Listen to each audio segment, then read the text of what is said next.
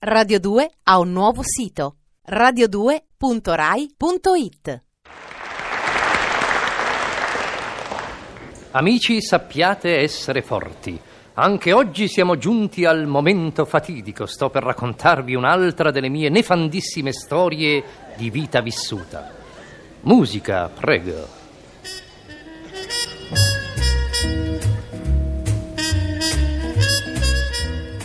Jack e Tom, due ladri professionisti dei bassi fondi di New York, erano da più di tre ore al lavoro intorno alla cassaforte della Chesterton Enterprise Corporation. Sudati e frementi stavano provando e riprovando per cercare di aprire il grosso sportello della cassaforte. Un orologio lontano batté sei colpi. Sono già le sei, disse tra i denti Tom. Tra poco arriverà la donna delle pulizie. Dobbiamo far presto. Dobbiamo far presto, urlò Jack, lo so anch'io. Ma questo dannato sportello non si vuole aprire. Proviamo, su, proviamo a tirare ancora. Unirono i loro sforzi per tirare, ma niente, lo sportello non cedeva. Ma sei sicuro che la combinazione sia giusta? ringhiò Tom. Giustissima, tutte le serrature sono scattate, rispose Jack.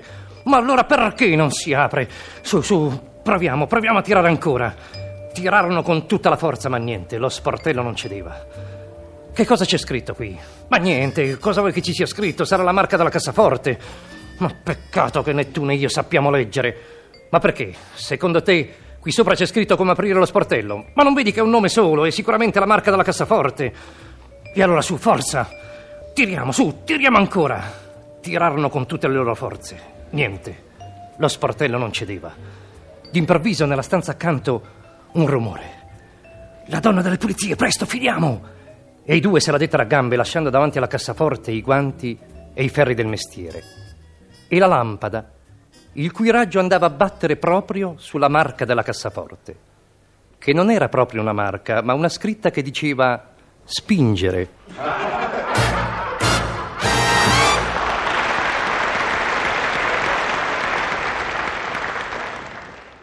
Radio 2 ha un nuovo sito radio2.rai.it.